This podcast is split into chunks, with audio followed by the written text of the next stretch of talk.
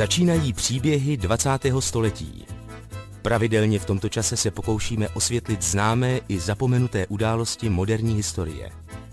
Vyprávíme osudy, na které se zapomnělo nebo se mělo zapomenout. I české dějiny mají své hrdiny a zbabělce, temná období i chvíle velkých činů. Dnešní pořad z našeho paměťového cyklu dostal název Malá Lia z Delmenhorstu. Po porážce nacizmu na jaře 1945 bylo v Německu mnoho dětí odvlečených za různých okolností z domovů a předaných na výchovu nebo k adopci lidem v říši. Hledali je pak mezinárodní organizace, vraceli je do jejich zemí a pokud měli děti to štěstí, že jejich rodiče zůstali naživu, shledali se s nimi.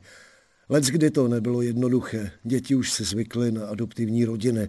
Návrat byl nutný, ale někdy také velmi traumatický. Příběh malé Lee, která se ve stáří jmenovala Julie Klačková a kterou vrátili úřady z Německa do Československa v roce 1950, je i tak výjimečný, ale to už uslyšíte sami. Na úvod je třeba říct, že na příbězích tentokrát spolupracoval Rostislav Šíma, který s Julí Klačkovou pořídil pro paměť národa obsáhlé interview. Julie žila v Hertolticích u Jehlavy. Zemřela krátce po natáčení v září 2021. Pořadem vás provází Adam Drda. thank you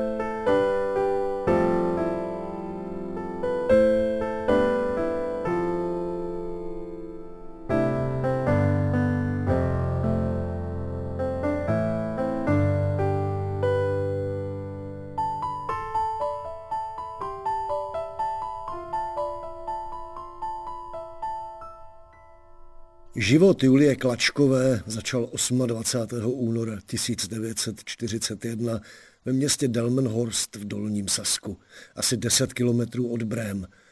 Porodila ji Češka Silvie Pospíšilová, která přišla do jiného stavu s někdejším cirkusákem Adolfem Dvořákem. V Delmenhorstu nuceně pracovali ve fabrice. Pár měsíců po porodu zabalila Silvie holčičku do uzlíku. Odešla do domu ve Wendenstraße číslo 4, zaklepala na dveře bezdětných manželů Gertrudy a Teodora Kucových a zeptala se, jestli by chtěli dítě. Za války byla nasazená do toho Delmenhorstu. No a tam pracovala a tam se jí narodil, myslím, syn a pak jsem se narodila já a pak už byla ještě třikrát jako v jiném stavu a ona právě nevěděla, co se mnou, tak přišla k té mojí mamince, já říkám maminka v Německu, to je moje maminka, ale tahle ta Silvie, ta pro mě není nic, to není, není pro mě máma.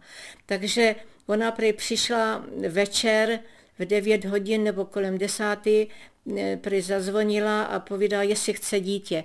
A ta moje maminka, že jo, protože nemohla mít děti, tak si mě vzala a byla jsem v nějakém úzlíčku prej, jo, to jsem byla miminko. No a od té doby jsem byla s ní. Co si pamatuju, tak maminka nechodila do práce. Ona už byla asi trošku taky starší a tatínek, to jsem taky nevěděla, to jsem se teď nějaký policajt. A byl strašně hodný, strašně, úplně úplně nejvíc. No. Byla jsem jako jedináček, tak jsem se měla dobře. No. Ona se jmenovala Gertrud Kutz a on Theodor Kutz. A já jsem se podepisovala ve škole Lia Kutz. No Lia, vždycky Lia. Ani ne, třeba tady by se volalo Lio, ne? Ale tam se volala Lia. Lia, kom her. Vzpomínala Julie Klačková. Jak patrno, když mluvila o mamince, myslela tím vždycky německou adoptivní matku Gertrudu. Manželům Kucovým bylo tehdy už ke 40. Muž pracoval jako strážný, v tamních fabrikách bylo na nucených pracích asi 7 tisíc cizinců. Žena byla v domácnosti. Měli v nájemním domě malý byt se zahrádkou. Silvie Pospíšilová se o nich zřejmě dozvěděla na místní radnici.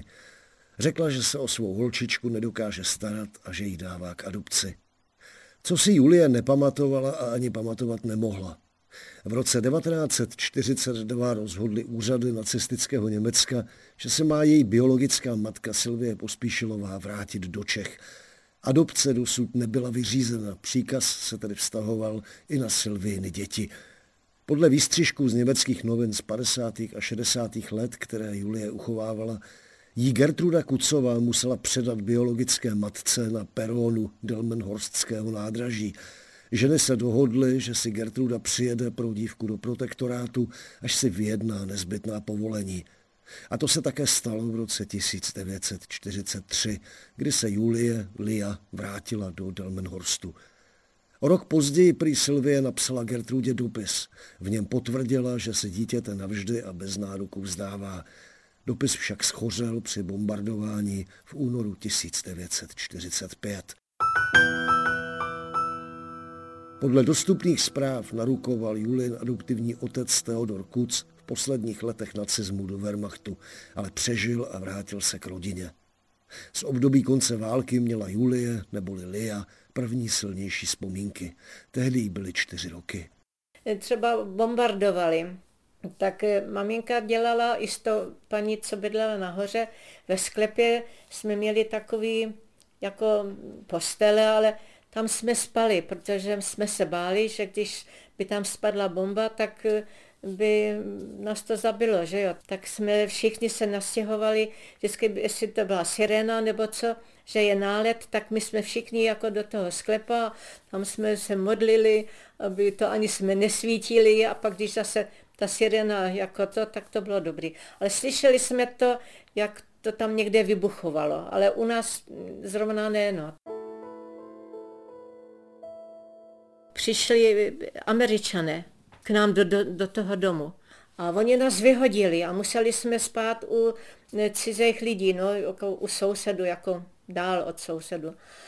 Já jsem měla takový malinký divadílko a chtěla jsem si to vzít sebou, že já jsem se bála o to, aby mě to nerozbili. A oni říkali, ne, ať to tam nechám, že to, nic se tomu nestane. No já nevím teda, jak dlouho to bylo, ale vím, že potom, když jsme se vrátili do toho bytu, to bylo něco strašného. Oni tam asi spali v těch botech, nebo i peřiny jsme tam museli nechat. Já jsem tam měla postýlku dřevěnou s těma špruslíkama a oni to prošpikovali patronama. Já potom, když jsem tam ležela v té postýlce, tak jsem vždycky tím prstem také tu patronu obtahovala. Víte, jak to myslím, jo? Také jsem si to, mně se to strašně líbilo. A ještě na stropě, jak tam bylo ten, to světlo, tak tam byly tři díry vypáleny, jako z pušky. No, vyhodili nás, no, museli jsme jít pryč. Maminka plakala a chtěla si třeba vzít ty peřiny a to ne, to tam všechno musíte nechat. No. A tatínek tam zrovna nebyl, jestli on hlídal asi v ty továrně, nebo já nevím. Já jsem brečela s maminkou, protože já jsem nevěděla, co se děje. Posloucháte příběhy 20. století.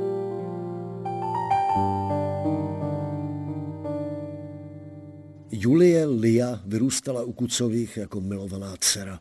Mluvila jenom německy, pamatovala si na Vánoce, na to, že jí matka vozívala na kole, že si udělali výlet za tetou k moři. Od roku 1947 chodila do školy a když měla narozeniny, musela na stupínku zaspívat. Pamatovala si také cesty za babičkou a svoje kamarádky tak byla jsem malá, že jo, tak někdy mě tatínek vzal na ramena a šli jsme a vím, že jsme šli okolo nějaké továrny a tam dělali asi mejdla a strašně to smrdělo, ale to bylo něco hrozného. A to bylo celý zakrytý prknama, aby jsme tam neviděli dovnitř, ale říkám, strašně to smrdělo a přišli jsme třeba k ty babičce, ona vždycky měla bábovku a no bylo to hezky, a měli tam takovou zahradu velikou a tam lítali normálně ty ary, ty papoušci. Byli normálně puštěni a, to, a hned vedle bylo zahradnictví, tak já jsem tam jako hodně chodila za tou paní, co tam v tom zahradnictví bylo, tak mi se to líbila ta, ta práce jak já jsem potom dělala zahradnici, jo, takže asi jsem byla v tom styku s tou zahradou, nevím, no, ale ta zahrada byla veliká a ještě byl takový kruh vevnitřku toho, to byl takový parčík spíš, jo, no a tam byly kytky a no, bylo to nádherný, no. tak eh, nahoře tam bydleli, já nevím, jak se jmenovali, jako, ale byla Gina, to byla největší holka, nej, nejstarší, pak Gerda a pak Doris. A s tou Doris jsme si hodně hrávali. A pak ještě naproti, jako na Šikmo, tak přes ulici, tak tam byla, a to už nevím, jak jsem to, ta holka jmenovala, ale oni se jmenovali Rybkovi. On uměl česky, tak já jsem ho nepotřebovala jako česky, ale e, tam právě on měl, ta holčička tam, tam měla houpačku byli takový jako movitější, jo, my jsme byli takový jako obyčejní ty. Tak tam jsem si jako hrávala. Vánoce, to bylo moc hezky, tak maminka, ona vždycky říkala, že a jdu s tatínkem ven, že počkáme na, na toho Ježíška, že, nebo Andělička, nebo jak to říct, to už si ne, nepamatuju, ale že ona právě musela dělat stromeček, abych to neviděla. Tak jsme museli ten celý, ten blok, jak to byly ty domy, tak eh, jsme to museli obejít. A když jsme přišli ke dveřím, jestli už ten andělíček nebo ten Ježíšek přišel, tak říkala, protože to neměla ještě hotově, ne, ještě musíte jednou jít. Tak jsme třeba třikrát obešli a když už jsme se dočkali, tak ona vždycky, Lia, pojď honem, honem, podívej se. A ona otevřela okno, povídá, pojď honem, ať se podíváš ještě, jak to, a teď ti uletěl, jako jo. Tak já honem se dívala z okna, že to, no už jsem ho neviděla. Jo, teďka jsem se otočila, stromeček krásný, fej mě úplně mrazí, jak to povídám. Se chce brečet. No a tam já jsem plno hraček a, a no bylo to hezky, no. Vím, že jsem hezky zpívala a že jsem měla narozeniny, tak eh, mě učitelka zavolala a to byl takový zvyk, že jsme museli nosit bombony v těch takových těch kornoutku, ale to byly velké takové kornoutky. Tak to jsem měla ty, ty kornoutky a to ta učitelka to rozdávala a já jsem musela jít k tabuli a musela jsem zpívat. Já hodně jsem zpívala, jako když jsem byla už potom tady v Československu a někde jsem byla třeba v Ozdravovni nebo v Zotavovni, tak jsem vždycky zpívala eh, u kolebavku teď už, já jsem operovaná na, na štítnou žlázu, něco mě tam udělá, mě, mě to moc nejde, ale zaspívám vám to.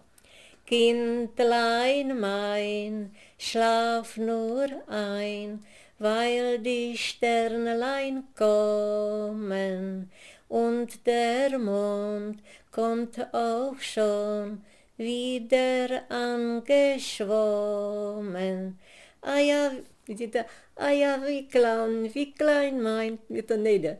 Schlafe du mein Kindelein. Mně nejdou ty vejšky, jako jo. To je ukolebavka. To je ukolebavka.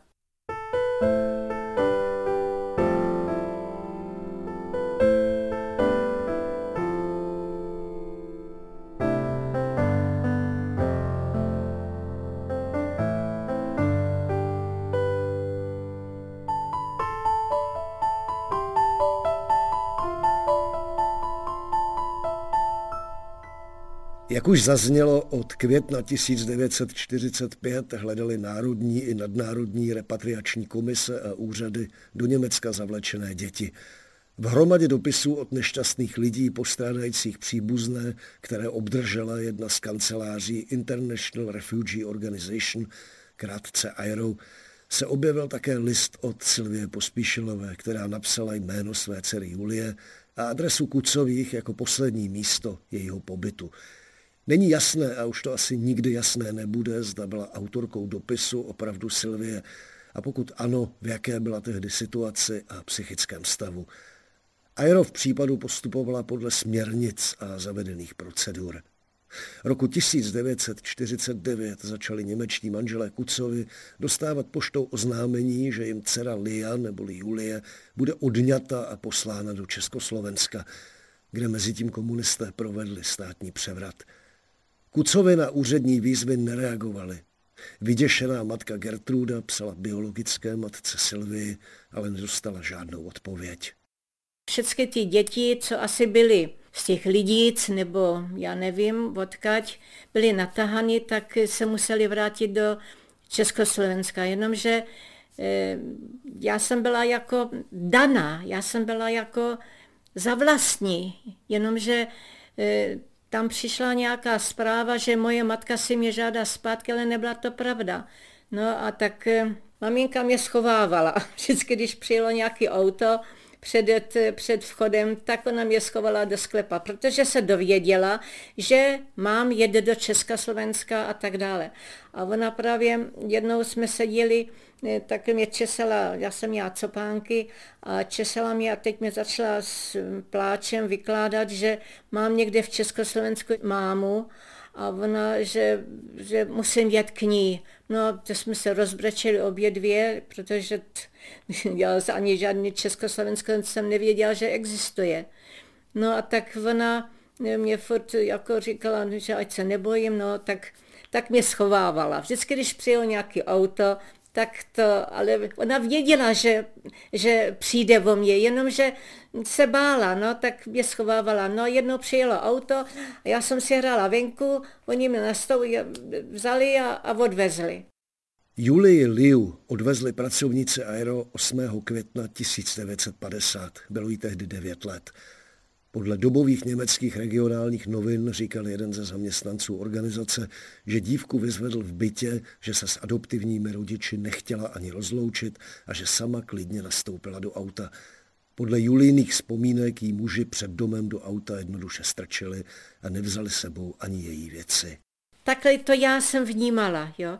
Ale tam v těch, eh, tomto psaní, jak tam je, tak tam je to úplně jinak, tam, že se dohodli a že on ten nějaký pán tam je jmenovaný, že pro mě přišel a že mě dal do auta. A to já si vůbec nepamatuju, že by někdo přišel domů a že by mě odvedl, jo, a že ani jsem prý neřekla mamince ahoj, nebo nepoděkovala, tam to je tak psaný. To je úplný nesmysl, jako jo. Jak přece, kdybych, kdyby mě chtěli jako dát normálně jako do toho auta, tak mě tam dali přece i věci, ne? A rozloučili se, byli, byli by u ty branky se mnou a ještě by mě třeba zamávali, nebo, a to nic, to já jsem, vám říkám, já jsem si hrála a přijelo auto, oni mě šoupli do auta, tak já jsem to vnímala. Já nic jiného si nepamatuju, že by něco bylo jinak. Julie neboli Lia pak odjela autem několik set kilometrů daleko. A šli jsme, teda jeli jsme až do Heidelbergu a tam byl nějaký sběrný tábor a tam mě nechali a teď já jsem neměla ani žádný kufr, nic, žádný hračky, žádný oblečení.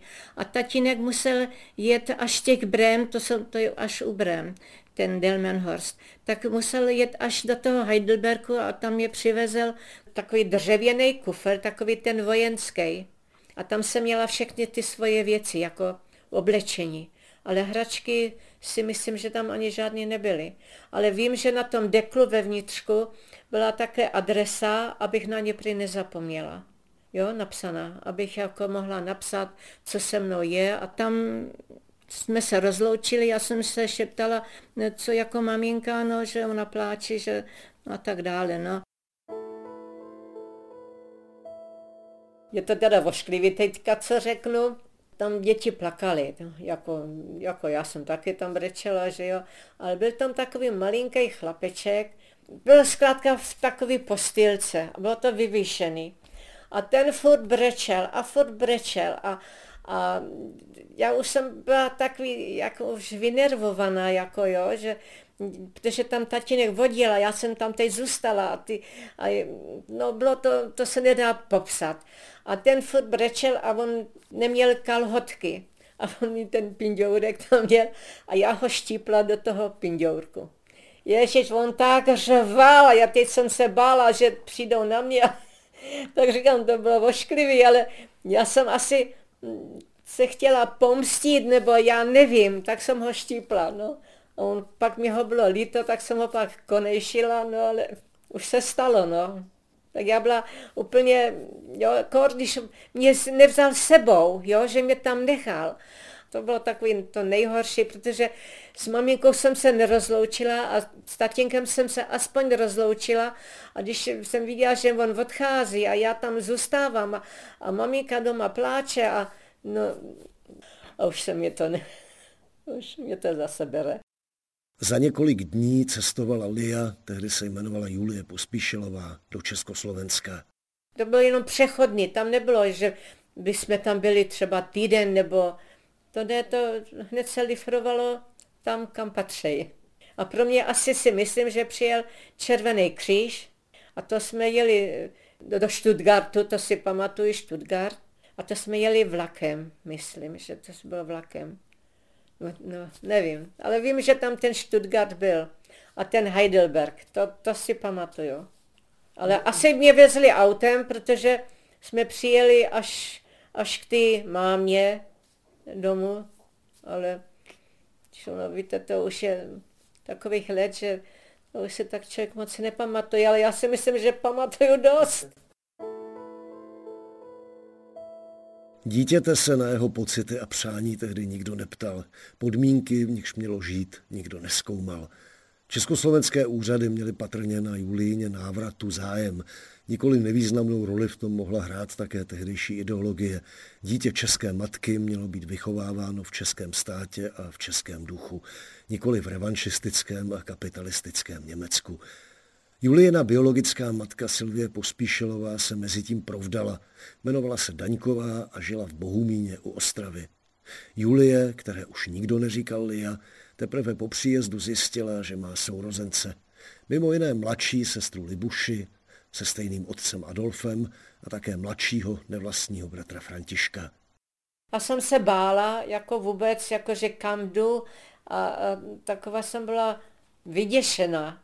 Akorát jsem, eh, vím, že jak jsem tam přijela, tak se otevřely dveře a ona tam byla ve dveři a to byla taková, taky to byla eh, kuchyň a ložnice. Tam taky nic jiného nebylo.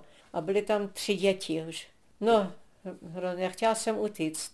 A ona se mě vůbec nelíbila. A tam byl ten její manžel, a to ani nevím, jak se jmenoval, ale myslím, že František. Daněk. Daňkovi se jmenovali.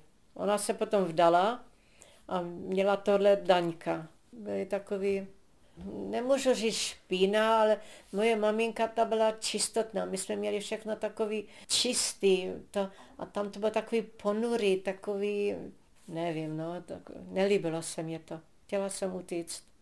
Vzpomínala Julie Klačková. Její cesta do Československa nebyla šťastným návratem domů. Nikdy v té zemi nežila, svou biologickou matku neznala a poznat ji ani neměla. Snad leda z té horší stránky během pár týdnů společného života. V rozhovoru pro paměť národa vzpomínala, že se k ní Silvie chovala bezcitně a někdy krutě. Nic nenasvědčovalo tomu, že by po dceři předtím pátrala a postrádala ji. A stejný nezájem měla prý o svou druhou dceru, Libuši. Jestli vám můžu říct jeden příběh, ale vošklivej, vošklivej. Ona, ta máma, ty Libušce koupila nové rukavice a čepici. A říkala, že ať jdeme do kina. Tak a jí bylo pět a mě bylo devět. A šli jsme do kina a povídala mě, to mě nakázala, nesmíš e, ztratit ty, to čepici měla na hlavě, ale ty rukace, rukavice nesmím ztratit. Já říkám, Libuško, dej mě ty rukavice, ať se to nestratí. To vím, že to byl film 15-letý kapitán, jestli to znáte. No já o tom vůbec nic nevím, protože furt Libuško, máš ty rukavice? Jo, a zase máš ty rukavice? A furt jsem chtěla. To. Pak se rozsvítilo a ty rukavice nebyly. Tak jsme to hledali pod tím, jako jo, jestli jak se tam kopou, tak to, jestli, nevím, no zkrátka rukavice nebyly. Tak jsme přišli domů, my jsme se báli, záchod tam byl, tak my jsme šli do toho záchodu, že nepůjdeme domů. No a teď jí se to asi zdálo už dlouho, že, že už jako nejdeme, tak se dí, šla z té kuchyně a dívala se, že tam se svítí. Ona otevřela dveře, co tady děláte? My jsme teda vylezli a povídá, máš rukavice? No, já jsem říkala, že nemám, já jsem se rozbrečela. A ona mě chytla a vyhodila mě ven. To bylo zrovna o svácích na Žbitově, jak se tomu říká, dušičky. A ona mě vyhodila ven. Ale ven, ne na záchod, ven. A já jsem se bála, Tam byl takový dřevník a já jsem za ten dřevník, jako si, to, protože mě byla zima, jsem se schovala a tam jsem brečela. Myslíte, že ona pro mě přišla? Vůbec. A tam ještě z dálky byly vidět, tam byl právě hřbitov a tam svítily svíčky a já jsem se bála, že ty dušičky pro mě přijdou a no víte, jako dítě, no, bála jsem se těch duchů, tak jsem tam brečela a v, tam byla zahrada a v té zahradě byl ještě domek. A tam bydla nějaká paní, ale jestli to byla příbuzná nebo ne, ale asi ne. A ona mě slyšela, že tam brečím. A ona si pro mě přišla. A tak jsem celou noc byla u ní. Ona ani vůbec mě nehledala, nic, jako úplně byla jsem jí ukradena. Tak kdyby mě ta paní neslyšela, tak tam asi zmrznu. Ne, neumím to pochopit, že tohle to může dokázat člověk jako, jo. Já bych to neudělala ani zvířeti, natož člověku. O mnoho let později se Julie dozvěděla, že její německá matka Gertruda Kucová o ní měla starost a Sylvie ze západního Německa psala. Počátkem února 1951 jí Sylvie, tehdy už se jmenovala Daňková, poslala odpověď. Byla napsaná na pohlednici a stálo na ní. Vážená paní Kuc, děkuji vám za vaše psaní a srdečně vás zdravím. Chci vám sdělit, že z Julie nemám žádnou extra radost. Divím se, že jste sem to dítko vůbec poslali. Dala jsem vám dítě za vlastní, pakliže mu budete chtít dát své vlastní jméno. Tím pádem by pak Červený kříž neměl právo dítě odebrat. Neboť ono nemá žádný cit ke své vlastní mámě. Myslí stále jen na vás, neustále se upíná na vaší stranu a je mu úzko. Takže je pouze vaše vina, že je teď u nás. Konec citátu podepsána Silvie Pospíšilová Daňková. V roce 1951 v době tuhého komunismu, studené války a uzavřených hranic se s Juliinou těžkou situací nedalo dělat vůbec nic. Za pár týdnů se Silvie svých dcer vzdala a obě odvezla k biologickému otci Adolfu Dvořákovi do Frýdku, kde je zanechala. Julie se tak dostala k dalším cizím lidem. A tak já jsem eh, ještě víc zanevřela, jako jo. A furt jsem brečela, ať, že chci jít domů jako za maminkou. A tak asi to už potom mě ty kufry i tu sestru vlastně zbalila a, a šli jsme k tomu tátovi, no. To následovalo jako hned poté? No tak ne úplně, ale tak ona musela, se neměla peníze, tak musela taky mít peníze na to, aby nás tam odvezla a on byl ve Fritku místku. Jo, takže ona s náma jela do Fritku a tam hodila eh, ty kufry, to, já, já se to jako ani tak moc nepamatuju, ale vím, že ty kufry tam letěly a, a akorát řekla, tady je máš. A odešla. Já jsem ještě se koukala z okna, jo, že na ně křičím, že to ona to palášila a vůbec ani neotočila. A my jsme tam seděli, tam, tady bylo rádio a takový malinký štokrle, my jsme tady seděli obě dvě a teď tak my jsme koukali, jak, jak suvičky, jo, co se bude dít. Julínu sestru Libuši si vzala za vlastní rodina ze sousedství. Jmenovala se od té doby Janků. To nevím, ani kde jsme spali a pak druhý den ona si to nějak zařídila, ta, ta máma asi nebo co, že si přišli pro ní nějaký lidi za vlastní. Takže já jsem se s ní nesměla ani stýkat, protože oni se báli, že si ji vemu zpět, jakože že bych si jako ji přitáhla k sobě a už ji nepustila. A já jsem chodila pak za plot a furt jsem volala Libuško, Libuško. A ona už, no to, to bylo i pět let, tak taková holka už si tam hrála, já tam za tím plotem brečela. No, to všechno takový smutný. A, a směla jsem se s ní výdat, až, až jí bylo 16 tak pak jsem ji jako navštěvovala. Jinak jsme se nesměli vydat. Vzpomíná Julie Klačková. Asi dva týdny žila s biologickým otcem Adolfem a jeho družkou Marií v malém bytě nad hospodou. Ten táta vím, že chodil s cirkusem a že zápasil s medvědem, že ho kousl, tady měl takový to, ale vím, že žongloval. To jsem se ještě jako učila od něj a byl jako docela na mě i, dá se říct, hodnej. On jako docela pil, a prý se naboural na motorce A on měl něco s nohou, jak se ho naboural, a on trošku kulhal. A asi měl něco ještě s rukou, byl takový jako nemotorný, nebo nevím, jak bych to řekla. A tak on jako asi do práce nechodil. Měl asi invalidku, si myslím, já, já nevím přesně, ale myslím si to. Protože do práce nechodil a ona taky nechodila. Takže oni toho, těch peněz nějak moc neměli, ale jako dost pili. Ani u biologického otce Adolfa nemohla Julie zůstat. Brzy se stěhovala znovu, tentokrát ke starší sestře otcovi současné družky, která se snad jmenovala Pavlína Pánková a žila v podmáčeném suterénním bytě bez elektřiny. Ona mě nechtěla, oni, ani ten táta, ani ta třetí máma a ta teta, že si mě veme k sobě. Ta mě měla moc ráda, já jí měla ráda, ale ona mě nemohla mít, protože ten byt byl studený a mokrý a ona byla pořád nemocná.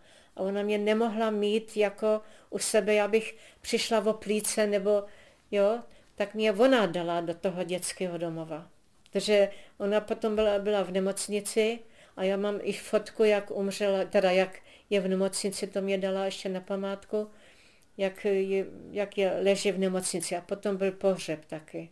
To byla zlatá, zlatá ženská, však jsem taky brečela, když umřela. Já jsem šla hned za, za rakvy a to byly ještě koně. Posloucháte příběhy 20. století.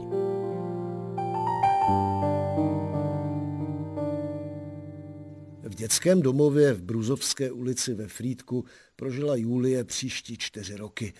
Její situaci nekomplikoval jenom stesk, ale i skutečnost, že téměř neuměla česky. No a to bylo také ale hrozný. Já jsem neuměla ani slovo česky. Děti se mě smály, že jsem Němka, já jsem tam vždycky brečela. A když jsem psala diktát, tak to bylo Červený moře. Jo, jak to opravovala. To měkké i, tvrdé i a to. A když jsem pak přišla do toho Frýdku, tak už jsem jako trochu uměla mm, česky, ale to víte, no, než já jsem vyškla třeba větu, tak jsem si to musela v duchu nějak, abych to vůbec jako řekla. To teďka mluvím blbě sice, ale trochu plyně, jo, ale tam v té době, ještě když jsem přišla do Havličkova Brodu, tak jsem ještě si neuměla pořádně jako třeba na Národní výbor něco vyřídit, jo. Řeči mě jako šly líp, ale ta čeština mě, já jsem to uměla, jako jo, ale já jsem to neuměla říct. Na dětský domov měla Julie Klačková rozporuplné vzpomínky. Ne pouze špatné, ale současně platilo, že to byly vzpomínky na dobu, kdy byla intenzivně nešťastná. No i v tom domově třeba některá, eh, když jsem třeba se s ní nepohodla, nebo to, tak ono ty Němkyně třeba, Němkyně. A Němkyně jsou ty myši taky, že jo. No, tak takový, to, ale ta správkyně, ta mě zase měla strašně ráda, dala mě do, třeba do hudební školy. Já jsem se učila na klavír tři roky. A taky to bylo takový jako hezky, mně se to strašně líbilo. A oni asi mě taky záviděli, nebo co, tak taky furt ty Němkyně. Bylo to takový všechno smutný, nebo když oni třeba, někteří měli maminku a tatínka, ale nemohli být doma, tak byli v tom domově a třeba přišli, spotu se ještě dělalo, ale v neděli přišli na návštěvu a za mnou nikdo, protože já tady neměla nikoho, tady ani tetu, ani nic jsem tady neměla. A tak já vždycky jsem šla na záchod a tam jsem brečela. Říkám, a už je to dobré, já jsem byla taková silná, já jsem, já teď už tam jdu. Já jsem otevřela dveře a jen jsem to, tak jsem zase zalezla, zase jsem brečela. Dostali bombony, dostali hračky a to, a já nic, jo, tak, ale zase říkám, my jsme tam dělali třeba, jsem baletila. A já jsem nikdy nebrečela před někým. Já vždycky, až děti všechny spaly, tak jsem se stoupila k oknu a tam jsem brečela. Nikdy před, před dětskama jsem nebrečela. Já jsem dělala takového machra. Byla jsem silná, říkám, nesmím, nesmím, nesmím, jo. Tak, ale tam v tom, když spali, tak to tam jsem jako brečela hodně. To ráno jsem měla oteklý oči. Nakonec se Julie zpřátelila s ostatními dětmi, ale pořád se jí stýskalo po mamince Gertrudě. Psala do Německa a prosila jí, aby si pro ní přijela. Dopisy měla odnést na poštu kuchařka, ale ke Gertrudě Kucové se ve skutečnosti nikdy nedostali. Tam byly ty kachlový kamna a já jsem hodně seděla za těma kachlama, takže tam bylo teplo a tam jsem si hrála nebo četla nebo dělala. A pak byla kuchyň veliká, tam právě byla kuchařka, tam mě měla zase strašně ráda, takže asi jim mě bylo líto nebo co. My jsme museli i pomáhat jako v té kuchyni, škrabat brambory nebo nádoby mít, no učit se jako takhle. No a ta právě ta paní kuchařka mě říkala, že, nebo já jsem říkala, že bych chtěla napsat ty mamince. Takže ona mě říkala, že napíšeme, tak jsme napsali a ona mě to poslala a ono to nepřišlo přes hranice. Si myslím jako takhle, no. Jednou se Julie Klačková, tehdy se jmenovala Pospíšilová, sebrala a vydala se s kamarádkou na útěk z dětského domova. Cestovali vlakem, nevěděli, kam jedou a nebylo ani docela jasné, proč utíkají. Nevím, no asi za maminkou. Jela jsem tím vlakem, tak jsem třeba si myslela, že tam nějak dojedu. Nebo že mi tam někdo třeba dopraví, nebo jo, nějakým způsobem. Ale jinak nevím proč. Ono tak z recese taky, machlovala jsem taky, no. Že něco dokážu, nebo nevím, no. To jsou takové dětské věci, že to ani si nemůže člověk pamatovat, co, co v té mysli se tam děje. Po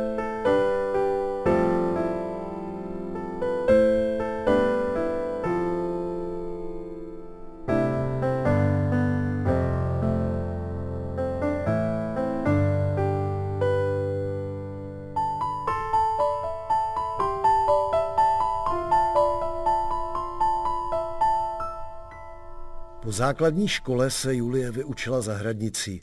V 17 letech se vdala, odstěhovala se s manželem na Vysočinu do Havlíčkova Brodu. Narodili se jí v rychlém sledu tři dcery. Jana, Lenka a Libuše.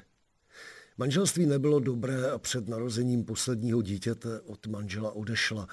Později se vdala znovu za pana Klačku, jehož jméno nosila až do smrti, ale to už je jiný příběh.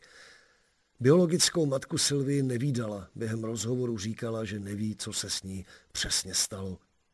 Na německou matku Gertrudu nepřestala myslet, ale dlouho zřejmě neměla sílu ani schopnost ji intenzivně hledat.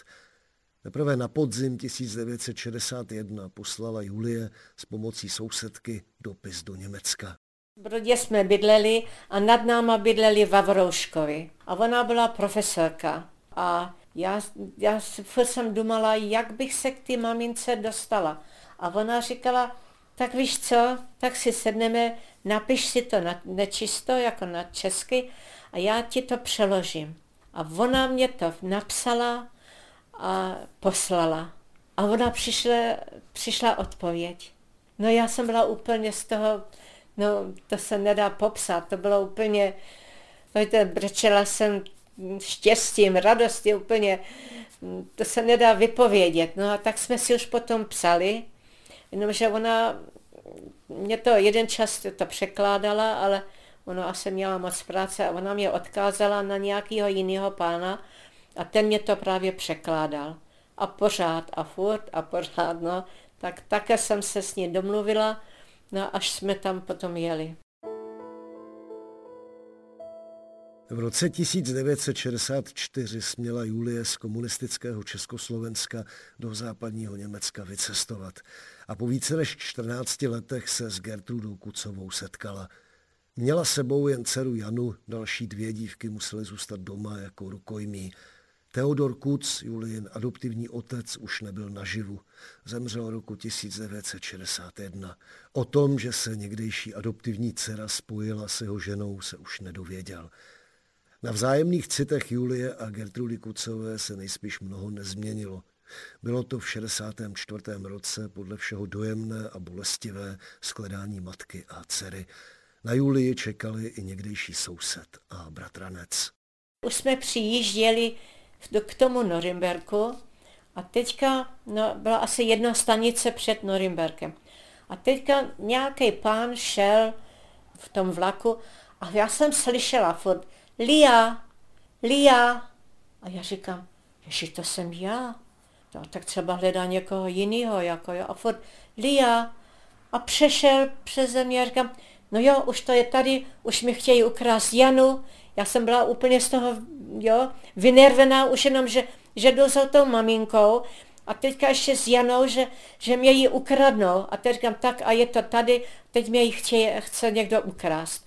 Tak jsem ji křečovitě držela, no a ten pán odešel, no a teď jsme vystupovali.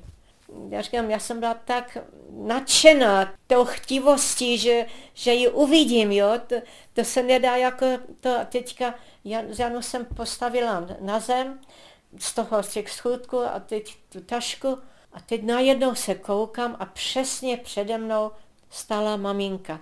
Já bych je nepoznala, já jsem měla fotku. Já jsem se zarazila, eh, já, nevím, já si budu brečet. Já jsem ji viděla, já jsem byla úplně z toho, to se ne, nedá říct, já jsem ji jako objala a já jsem nemohla mluvit. Já jsem byla úplně v šoku, no. no ale furt jsem tu Janu jako držela. A teď najednou přišel ke mně ten pán nějaký a on říkal Lia a teď jo, promluvil a on to byl ten můj bratranek. On pro mě přijel a potom ten pan Rybka, jak jsem říkala.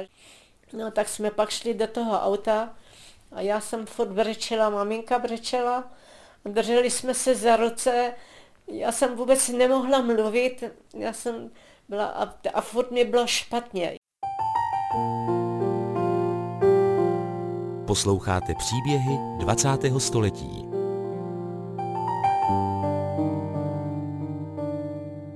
Já jsem už zapomněla německy, já jsem měla slovník a když jsem chtěla něco říct, tak jsem si vždycky vyhledala ten pan Rybka, ten mě překládal. Ten den mě to ještě překládal. No a jak když už jsem pak mluvila s maminkou, tak už jsem trošku mluvila, no ale málo, no ale tak nějak to dopadlo, no. A Jana ta si normálně šla hrát s holkama a dorozum, dorozuměvali se, nevím jak, ale rozuměli si. No a byla jsem tam ty tři neděle a maminka taky hodně háčkovala a pletla, tak ona mi tam dala vlnu, koupili, byli jsme ve městě a koupila mě vlnu, tak jsme spolu pletli no a povídali si. Pak jsme byli ještě na Žbitově za tatínkem a než jsme šli na ten hřbitov, tak eh, ona mi právě pak řekla, že když asi jsem jak odešla, takže tatínek, že si našel nějakou jinou tu. Ale chodil asi domů, to nevím, tak jsme tam jako spolu brečeli, jako, ale říkala, že tatínek, že se nedožil toho, že jsem naživu, jo, že ta zpráva žádná nepřišla, že on umřel dřív, než eh, se to dověděl. Příběh nemá happy end. Julie Klačková by se byla ráda odstěhovala za Gertrudou do Německa, ale jak už zaznělo, směla si vzít sebou na západ jenom jedno dítě. Vrátila se proto domů, se znovu nalezenou matkou si vyměňovala láskyplné dopisy, ale nemohla ji ani pravidelně navštěvovat, na tož s ní být – z komunistické a mezi tím také okupované země se jí znovu podařilo vycestovat teprve na sklonku 70. let. Julie Klačková tehdy vstoupila do komunistické strany, což v kontextu jejího příběhu působí poněkud kuriózně. Byl to přece komunistický režim, který ji bránil v životě s těmi, které milovala.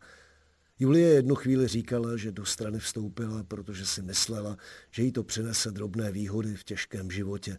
Jindy zas poukazovala na to, že komunistickým idejím věřila. Nevíme.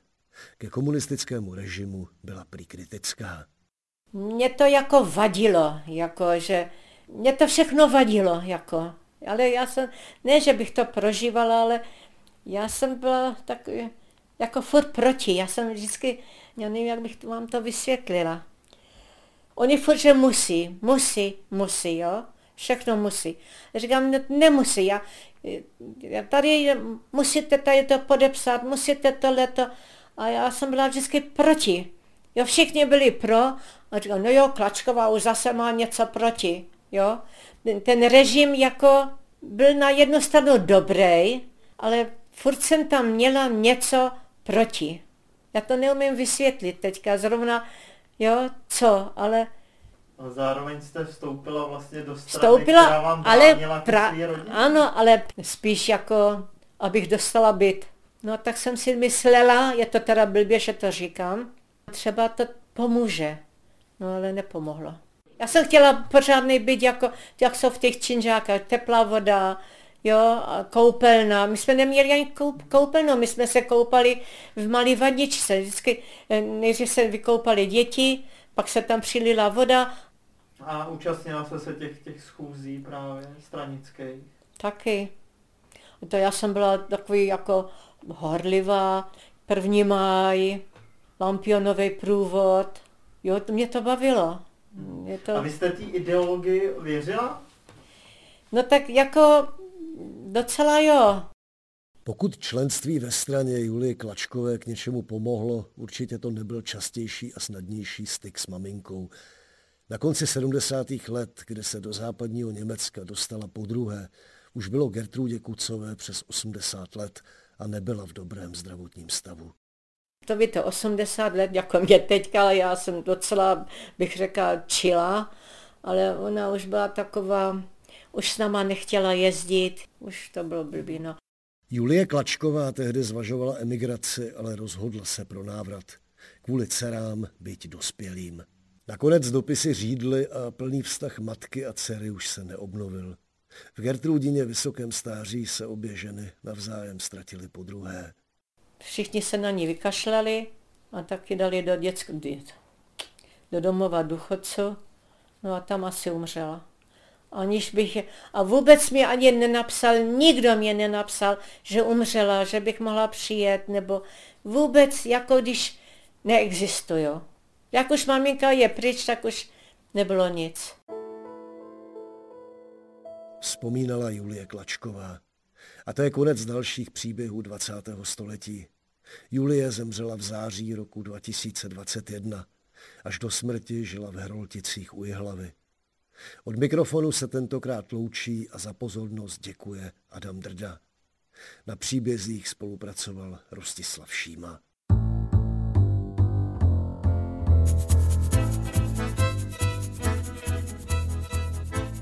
Tento pořad vznikl ve spolupráci Českého rozhlasu a neziskové organizace Postbellum. Vše o příbězích 20. století najdete na internetu Českého rozhlasu Plus, na portálu Paměť národa nebo třikrát dvojité v postbellum.cz.